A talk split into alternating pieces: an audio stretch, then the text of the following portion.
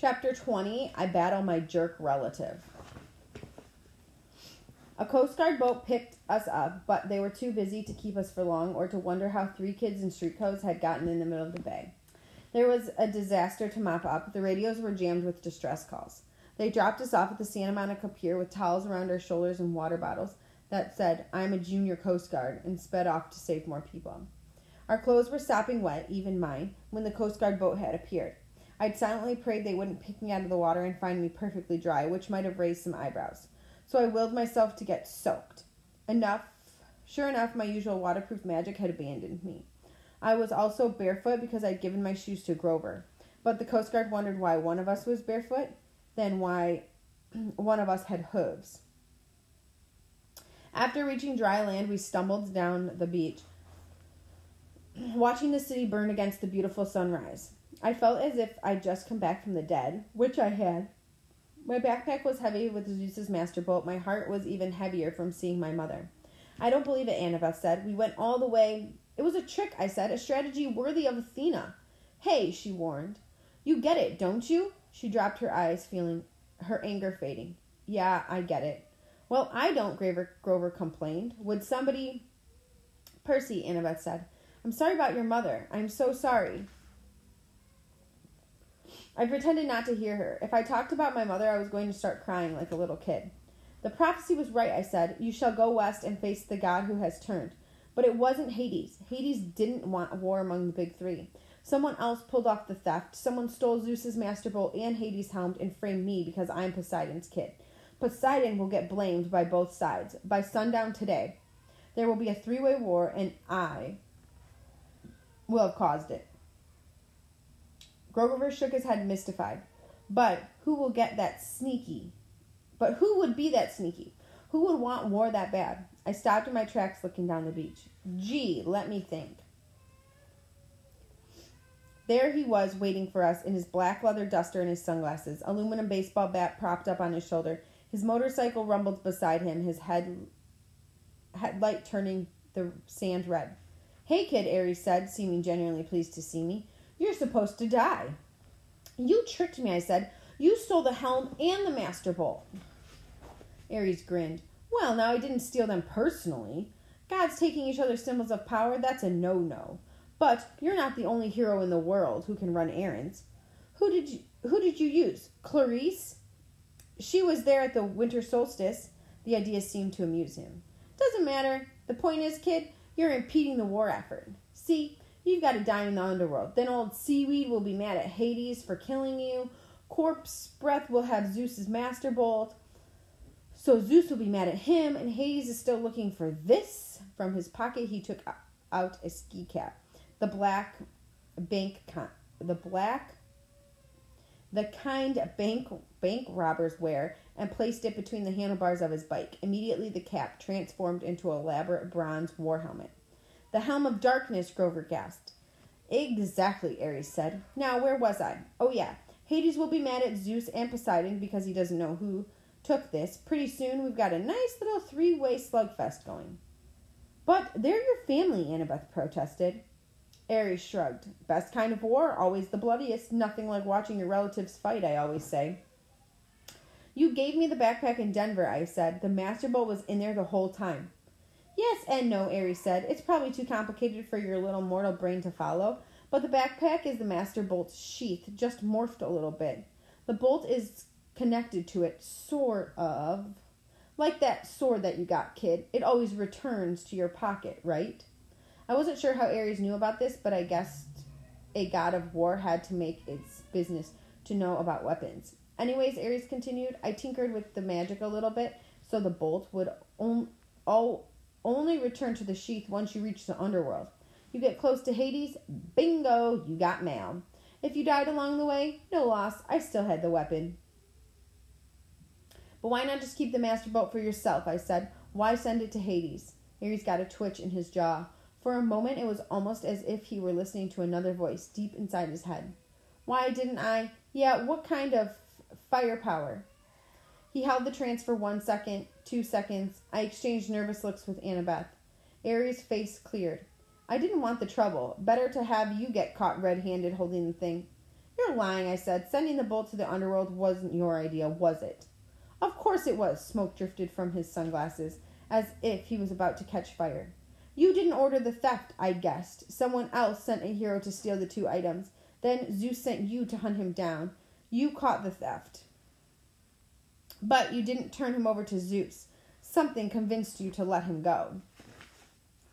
You kept the items until another hero would get along and complete the delivery. The thing is in the pit. The thing in the pit is ordering you around. I'm the god of war. I take orders from no one. I don't have dreams. I hesitated.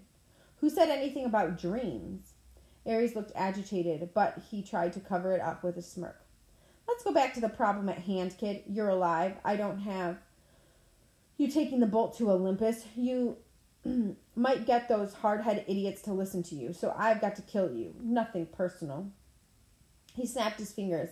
The sand exploded at his feet, and a charge of a wild boar, even larger and uglier than the one whose head hung above the door of cabin seven at Half Blood, at Camp Half Blood. The beast pawed the sand, glaring at me with beady eyes as it lowered a razor sharp tusks and waited for the command to kill. I stepped into the surf. Fight me yourself, Ares. He laughed, but I, I heard a little edge in his laughter of uneasiness. You've only got one talent, kid, running away. You ran from the Chimera, you ran from the underworld. You don't have what it takes. Scared? In your adolescent dreams, but his sunglasses were starting to melt from the heat of his eyes. No direct involvement. Sorry, kid, you're not at my level. Annabeth said, Percy, run! The giant boar charged. But I was done running for monsters, or Hades, or Ares, or anybody. As the boar rushed me, I uncapped my pen and and stepped. Riptide appeared in my hands. I slashed upward. The boar's the boar's severed right tusk fell at my feet, while the disoriented animal charged into the sea. I shouted, "Wave!" Immediately, a wave surged up from nowhere and engulfed the boar, wrapping around like a blanket. The beast squealed once in terror. Then it was gone, swallowed by the sea. I turned back to Ares. Are you going to fight me now? I asked, or are you going to hide behind another pet pig? I turned back to um, Ares' face was purple with rage. Watch it, kid. I could turn you into a cockroach. I said, or a tapeworm. Yeah, I'm sure that that'd save you from getting your godly hide whipped, wouldn't it? The flames danced along the top of his glasses. Oh man, you are really asking to be smashed into a grease pot. If I lose, turn me into anything you want. Take the bolt. If I win, the helm and the bolt are mine, and you have to go away. Ares sneered. He swung the baseball bat off his shoulder. How would you like to get smashed, classic or modern? I showed him the sword. That's cool, dead boy, he said. Classic, it is. The baseball bat changed into a huge two handed sword. The hilt of the large silver skull was with a ruby in its mouth. Percy Annabeth said, Don't do this. He's a god. He's a coward, I told her. She swallowed. Wear this at least for luck. She took off her necklace. With her five years' worth of camp beads and a ring from her father, and tied it around my neck. Reconciliation, she said. Athena and Poseidon together? My face felt a little warm, but I managed to smile. Thanks. And take this, Grover said. He handed me a flattened tin can that he'd probably been saving in his pocket for a thousand miles. The satyrs stand behind you. Grover. I didn't know what to say. He patted me on his shoulder. I stuffed the can into my back pocket. You all done saying goodbye? Ares came towards me, his black leather duster trailing behind him, his sword glinting in the fire of the sunrise. I've been fighting for eternity, kid. My strength is unlimited, and I cannot die. What have you got? A smaller ego, I thought, but I had nothing. I kept my feet on in the surf, backing into the water up to my ankles. I thought back to what Annabeth had said at the Denver diner oh so long ago. Ares has strength. That's all he has. Even strength has to bow to wisdom sometimes. He cleavered downward at my head, but I wasn't there. My body thought for me. The water seemed to push me into the air, and I catapulted over him, slashing as I came down. But Ares was just as quick. He twisted, and the strike that could have caught him directly in the spine was deflected off the end of his sword hilt. He grinned. Not bad, not bad. He slashed against, and I found and I was forced to jump onto dry land. I tried to sidestep to get back in the water, but Ares seemed to know what I wanted. He outmaneuvered me, pressing me hard. I had to pull all my concentration on not getting sliced into pieces. I kept backing away from the surf. I couldn't find any opening to attack. His sword had a reach several feet longer than mine. Getting close, Luke had told me once, back in our sword class. When you've got the shorter blade, get in close. I stepped in with a thrust, but Ares was waiting for that. He knocked my blade out of my hands and kicked me in the chest. I went airborne 20, maybe 30 feet. I would have broken my bat if I back if I hadn't crashed into the soft of a sand dune. Percy Annabeth yelled, Cops! I was seeing double. My chest had felt like I had just been hit with a battering ram, but I managed to get to my feet. I couldn't look away from Ares for fear that he'd slice me in half, but at the corner of my eye I saw red flashers on the shoreline boulevard. Cars were car doors were slamming. There, officer, somebody yelled. See? A gruff cop voice. Looks like the kid from TV. What?